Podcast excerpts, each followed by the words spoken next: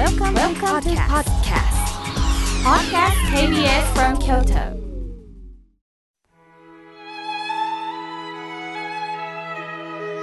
改めまして僧侶の河村明慶です今日の法話のテーマは一人の尊厳についてお話しいたします1872年明治5年の今日明治政府による日本初の全国戸籍調査が行われた日だそうです。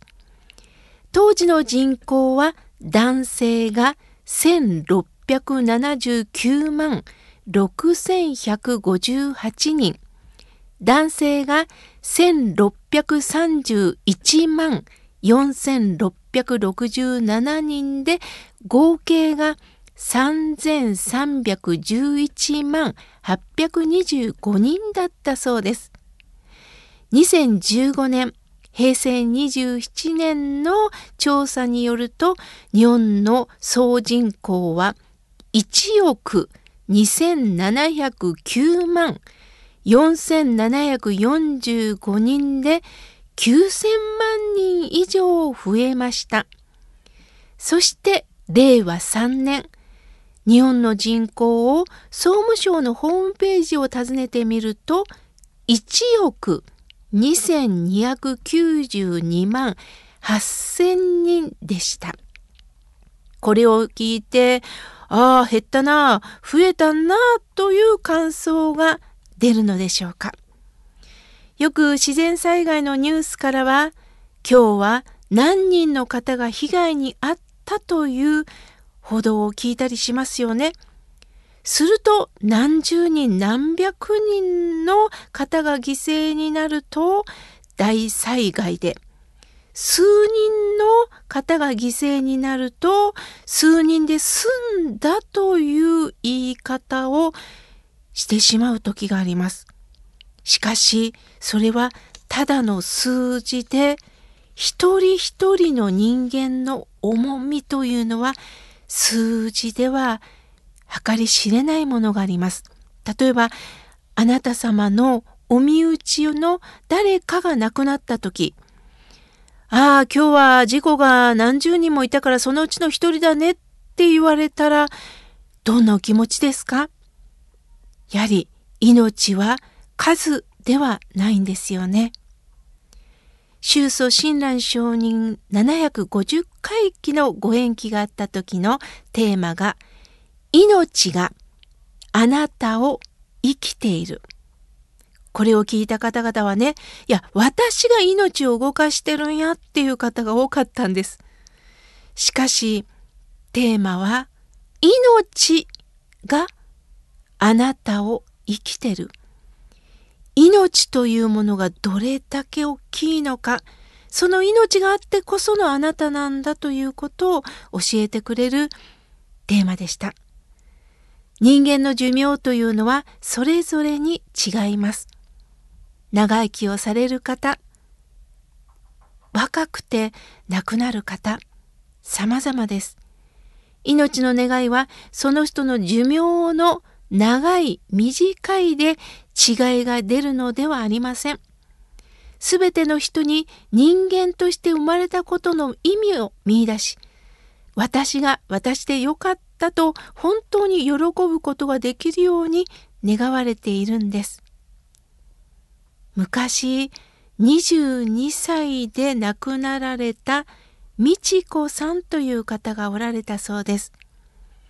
この方が亡くなった時にたくさん言葉を残されたその日記の中にこんな言葉が記されていたそうです。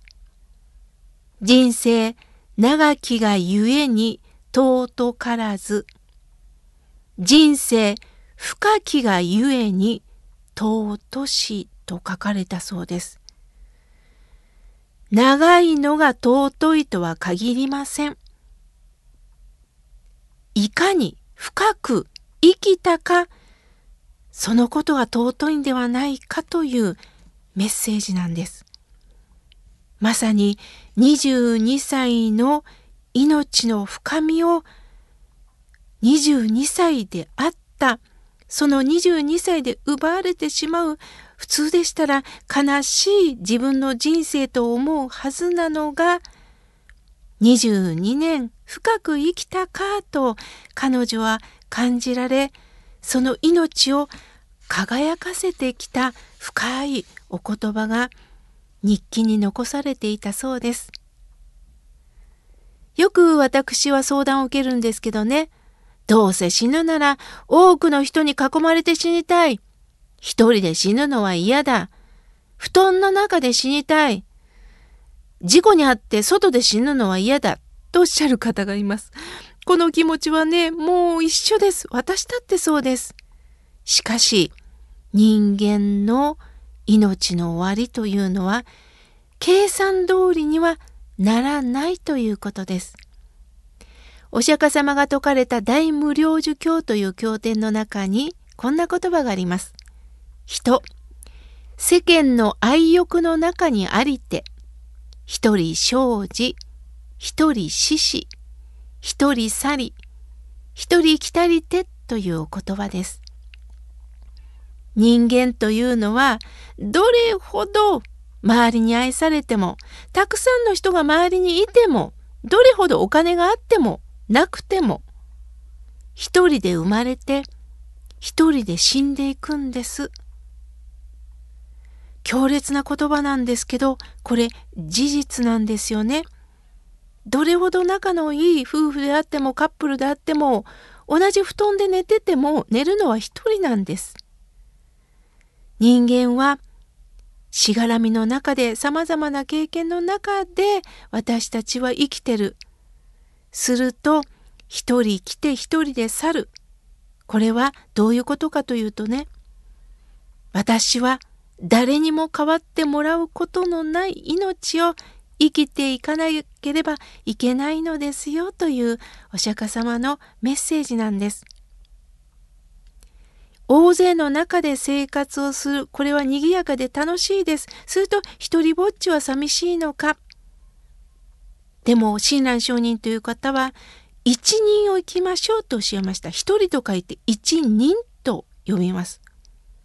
誰も代わってもらうことなことのないかけがえのない命だけど、しかし隣に誰もいなくても、隣に誰かがいても、必ず命はつながっているんですよ。必ず伴う命があるんですよ。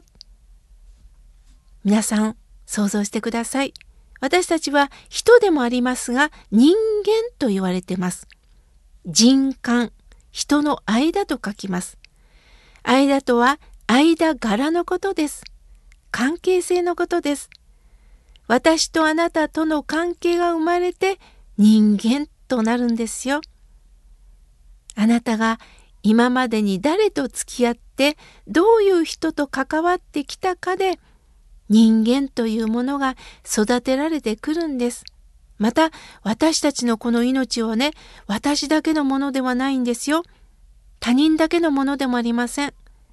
もうこの地球上に全部つながってる生きとし生けるものこれ主情と言います。もう全部命はつながっているんだということです。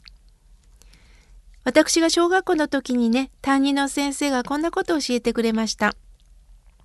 河村さん、葉っぱの上に毛虫がたくさんいるでしょう。ほら、よーく見なさい。体と体が触れ合って、これはね、相手を確かめているんだよ。そして葉っぱを一生懸命食べてるんだけど、一匹だけ取り出して、他の毛虫がいない葉っぱの上に乗せてしまうとこの毛虫ってね葉っぱ食べずに死んでしまうこと知ってるって言うんです。え独占できるからいいんじゃないですかって私は言いました。うん、うん、みんなで群れをなして生きてるんだよ。みんながいるからこの葉っぱをこの毛虫は食べられるんだよ。すると私たちはなんで生きてるんでしょうね。美味しい食べ物があるから、住まいがあるからですか人間はね、言葉でもって生きているんです。言葉があってこそつながりが生まれ、温かさが通っていくんです。ただ快適で便利な豊かで生きるだけでは私たちは生きていけないんです。言葉でつながっているということを皆さん忘れないでください。おはよう。今日も寒いね。どうだった？昨日はあの人とどうだった？話せた？今日もよろしくね。さよなら。またね。連絡するね。何でもいいんです。あったかい言葉を掛け合いましょう。それがぬくもりとなって私たちの命の躍動感となってこれから生きていけるんです。きつい言葉よりもあったかい言葉を出しましょう。そして笑顔でもって言葉を伝えていきませんか今日は命の尊厳についてお話しいたしました。